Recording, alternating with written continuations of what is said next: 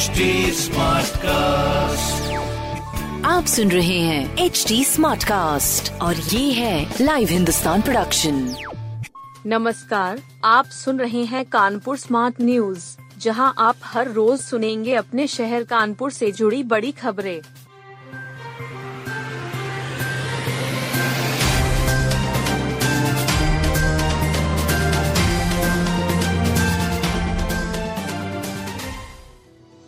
शिक्षक एवं स्नातक एम एल चुनाव के लिए मतदान पर सर्दी का असर।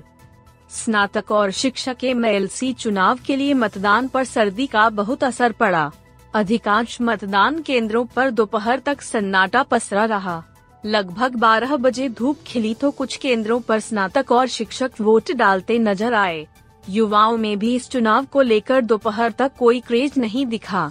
कई मतदान केंद्र ऐसे थे जहाँ चार घंटे में 100 वोट भी नहीं पड़े थे। स्थिति यह रही कि दोपहर तक खंड स्नातक के लिए चौदह दशमलव आठ शून्य प्रतिशत तो खंड शिक्षक के लिए पच्चीस दशमलव दो सात प्रतिशत ही वोट पड़े थे। इसके बाद मतदान कुछ तेज हुआ। लाटूश रोड पर पोलिंग स्टेशन के दोनों तरफ़ का रास्ता पुलिस ने बंद कर दिया था। चलते चलते कार की बैटरी चार्ज करने का प्लान बताकर जीता पुरस्कार। सड़क पर कार चलते चलते चार्ज होगी। डायनमो रोटर मेथड के आधार पर बिजली बनेगी। इसी से बैटरी चार्ज होगी।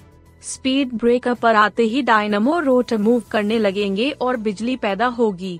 यह बिज़नेस प्लान बताकर doctor Virendra Swaroop education centre की टीम इलेक्ट्रो रोड स्टाई यूपी के ग्रैंड फिनाले की विजेता बनी।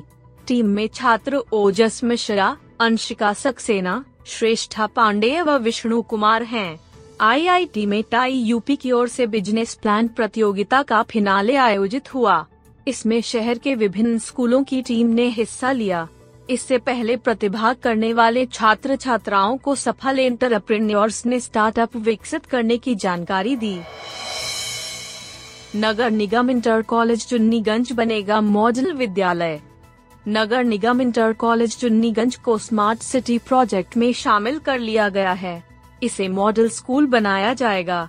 इस कॉलेज का जीर्णोद्धार अस्सी लाख की धनराशि से किया जाएगा। स्मार्ट सिटी प्रोजेक्ट से विद्यालय में स्मार्ट क्लासरूम की सुविधा पहले ही दी जा चुकी है।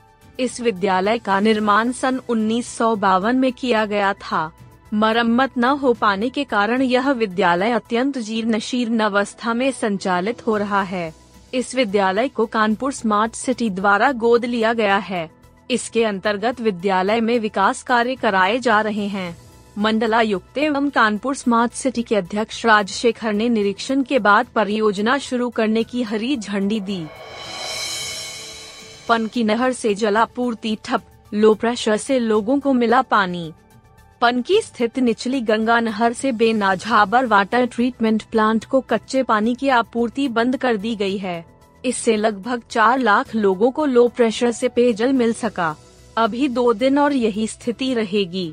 निचली गंगा नहर से प्लांट तक लगभग एम पानी रोज़ाना पहुँचता है। स्काडा के तहत फ्लो मीटर लगाए जाने की वजह से नहर से आपूर्ति रोकी गई है। वहाँ से मिले पानी को ट्रीट करने के बाद लगभग चार लाख लोगों को जलापूर्ति होती है। शहर में पी रोड गांधी नगर सीसामऊ, रामबाग, चमनगंज जवाहर नगर और नेहरू नगर आदि इलाकों में लो प्रेशर से पीने का पानी मिल सका। उपेंद्र ने राष्ट्रीय पैरा एथलेटिक्स में स्वर्ण जीतकर कानपुर का बढ़ाया मान। कौन कहता है, आसमां में सुराख नहीं हो सकता। एक पत्थर तो तबीयत से उछालो यारों।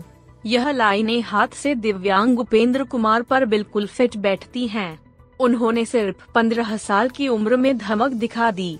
गुजरात में हुई बारह राष्ट्रीय जूनियर व सब जूनियर पैरा एथलेटिक्स चैंपियनशिप में स्वर्ण और रजत जीता।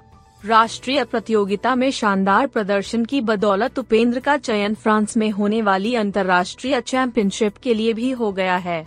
इसका खर्च भारत सरकार उठाएगी।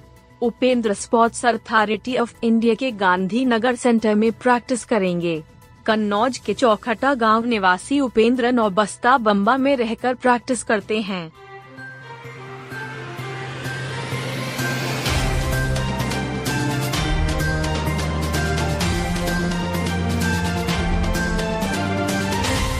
आप सुन रहे थे कानपुर स्मार्ट न्यूज़, जो की लाइव हिंदुस्तान की प्रस्तुति है। इस पॉडकास्ट पर अपडेटेड रहने के लिए आप हमें फेसबुक इंस्टाग्राम ट्विटर और यूट्यूब पर फॉलो कर सकते हैं। हमारा हैंडल है एट ऐसे और पॉडकास्ट सुनने के लिए log on to W W W dot H T Smartcast dot com आप सुन रहे हैं एच डी स्मार्ट कास्ट और ये था live Hindustan production H smart Smartcast.